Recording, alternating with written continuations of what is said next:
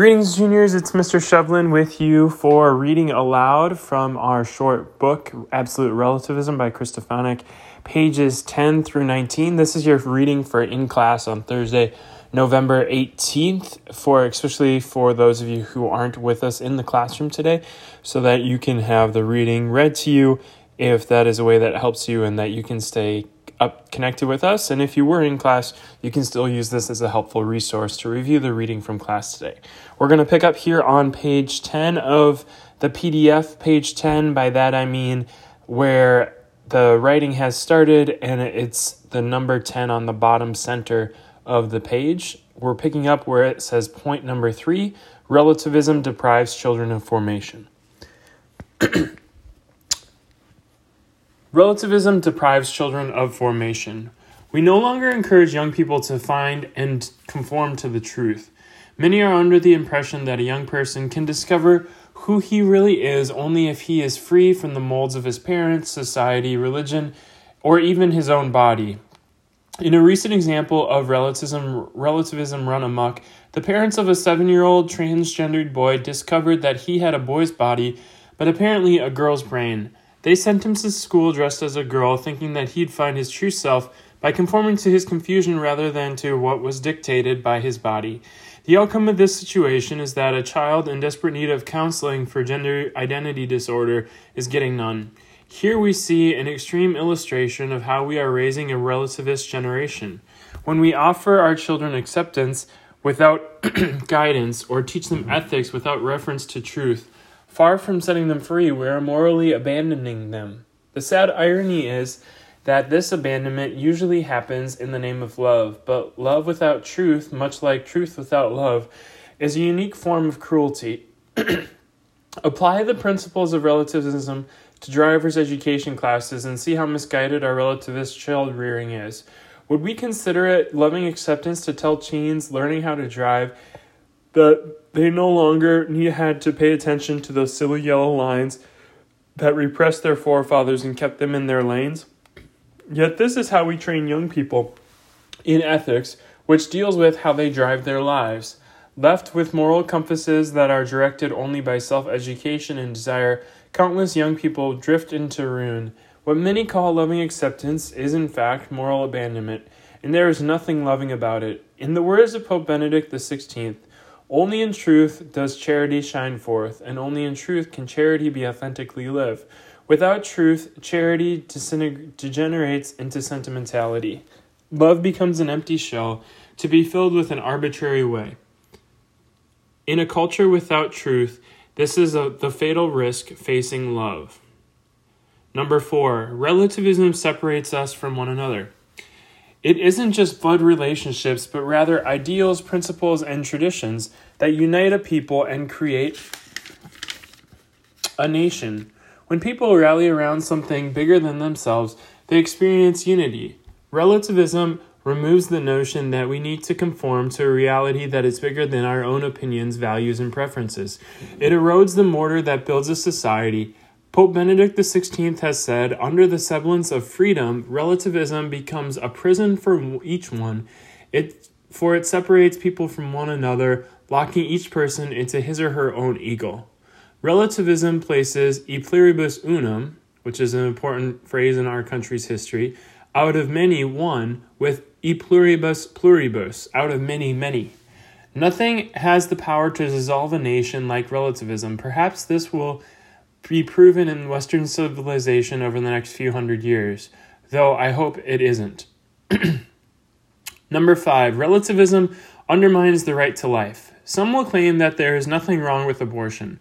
Our point isn't to debate the issue at length, but simply to show how abortion could be legal only in a relativist society. First, abortion is legal because of how a relativist society comes to see human rights. When a society acknowledges that human rights are based on objective principles, like the dignity of the person and natural law, those rights are secure. But a society that does not recognize moral assertions as objective facts puts those rights on shaky ground. Rights come to be regarded as favors granted by the state or by a majority vote. This is even the case with what was once seen as the inalienable right to life. No gifts are safe when the right to life is not. John Paul II saw the casual relationship of relativism to abortion very clearly. In Evangelium Vitae, the Gospel of Life, he wrote, The original and inalienable right to life is questioned or denied on the basis of a parliamentary vote. This is the sinister result of a relativism which reigns unopposed. The right ceases to be such because it is no longer firmly founded on the inviolable dignity of the, per- of the person.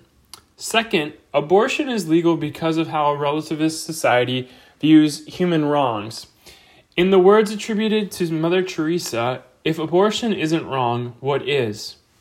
For the relativist who carries his philosophy to its logical conclusion, the answer would be nothing is wrong.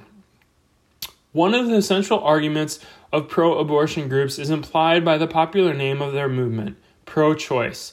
They claim that abortion should be legal in the name of freedom of choice, not necessarily because it's a moral decision. Such an argument could win only in a society where no act is seen as inherently wrong, and freedom alone, uprooted from any objectivity, is left to decide by itself what is good and what is evil. Abortion was made legal by relativism and probably remains legal because of it. Though polls show a majority of Americans are opposed to abortion, they do nothing about it, most likely because the majority of Americans are relativists, not wanting to, quote, impose their morality on someone else. And so it seems that a multitude of Americans think an act is murder but won't do anything about it. This fact proves that we are unable to turn a blind eye to any action we think it fa- any action if we think it falls under the protective umbrella of relativism, it isn't hard to see how this trend could be extremely dangerous. Thanks to relativism, our societal trend regarding human life won't end with legalized abortion. We are doing things today that humanity would have found almost universally repulsive just a generation ago. In the 18, 1970s, in vitro fertilization was hotly debated, and Britain's Medical Research Council refused to fund research out of ethical and safety concerns. In 2010, one of the founders of in vitro fertilization won a Nobel Prize. Today, human embryos are used to advance medicine, and British scientists are legally cre- creating human animal hybrid clones for experimentation.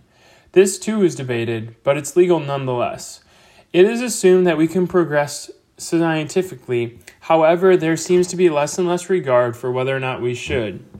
Science like this can no longer claim to be at the service of humanity, rather, it puts human life at the service of science, or the helpless servant at the service of the wealthy and the strong. Such progress is actually regress, a return to a survival of the fittest. Life at its weakest is no longer safe when relativism reigns. Mm. Human rights are no longer treated as absolutes, but rather made subject to the values of those in positions of authority. Number six, relativism makes it easy for those in authority to manipulate others. As we, as we have said above, when people don't think their rights are based on objective principles, they come to see them as favors granted by those in power. Such favors can just as easily be taken away by the government, authorities, or a, or a majority vote. In the words of Pope John Paul II, to educate without a value system based on truth is to abandon, abandon young people to moral confusion, personal insecurity, and easy manipulation. The founding fathers of the United States weren't easily manipulated by those in power because they weren't relativists. They saw their rights as inalienable, moral facts firmly founded in man's very nature. They saw that a person's inherent dignity demanded self governance. They were certain enough about their rights to be willing to die for them. If they had been relativists, America probably wouldn't exist today. In words often attributed to Edmund Burke, all that is necessary for evil to prevail is for good men to do nothing. Relativism produces a society of do nothings in the face of moral evils. Why put your life on the line for your personal value system? Why resist unjust laws and authorities if there are no real rights, but just varying preferences? Number seven, relativism puts the freedom of speech under attack. We can easily debate objective principles in math or science without worrying about hurting people's feelings or having words our words labeled hate speech because these topics are recognized as belonging to the realm of fact. The subject matter is a step removed from us, but the relativist world equates moral decisions and religious creeds with personal sentiments that lack any objectivity. As a result, debating the validity of someone else's claims is often perceived as a nasty personal attack. Perhaps this is why debates of religious or eth- or of a religious or an ethical nature tend to quickly escalate to emotional battles devoid of logic. It seems we're losing our ability to intelligently debate on the most important things. And worse, it's becoming ever more dangerous to do so. In recent years, it has become ever more precarious for institutions like the Catholic Church to teach hmm. some of the traditional ethics that it has taught and to which most of Western civilization has adhered for thousands of years. For instance, regarding the moral character of the sexual act is often labeled bigotry and hate speech, even if it is done charitably and respectfully, which it always should be. We see real life examples of this trend in Canada, where you can be sued for saying anything or writing anything that can, quote, expose a person or persons to hatred or contempt, or in other words, strongly criticizing another's ideas or lifestyle.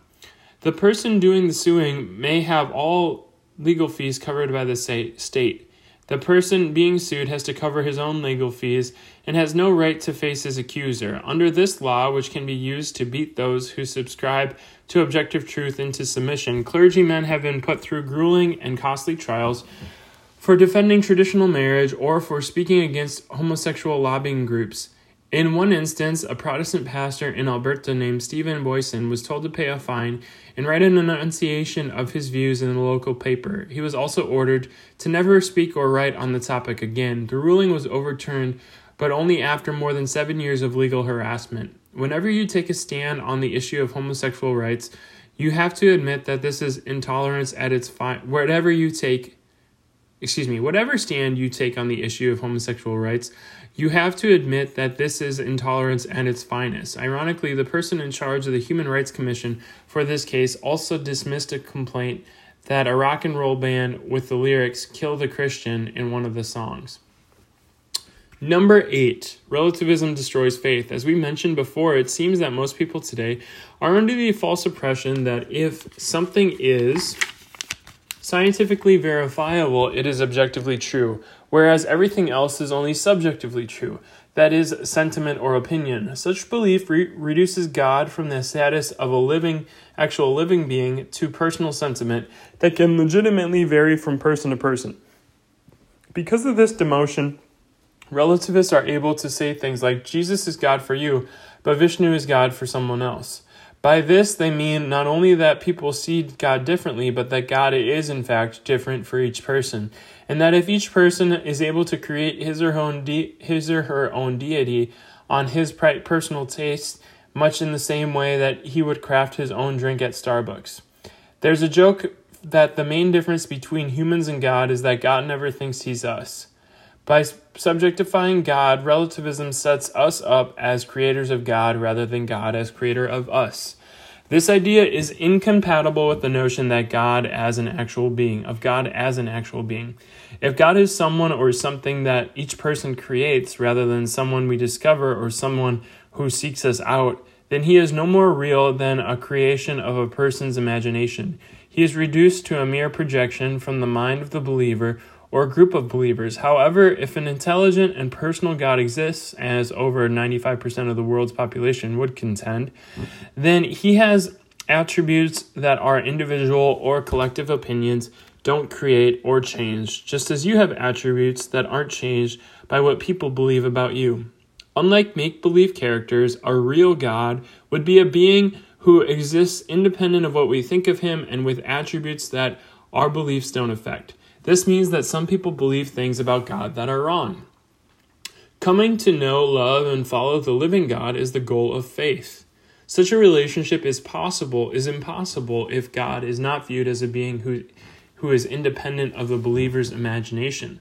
The believer may still go through the motions of religious practice for the sake of tradition or nostalgia, but he does know he does so no longer in an attempt to understand and conform to a divine being who exists beyond himself. For the relativist, the outer shell of faith may remain intact, but at its core, it has rotted away.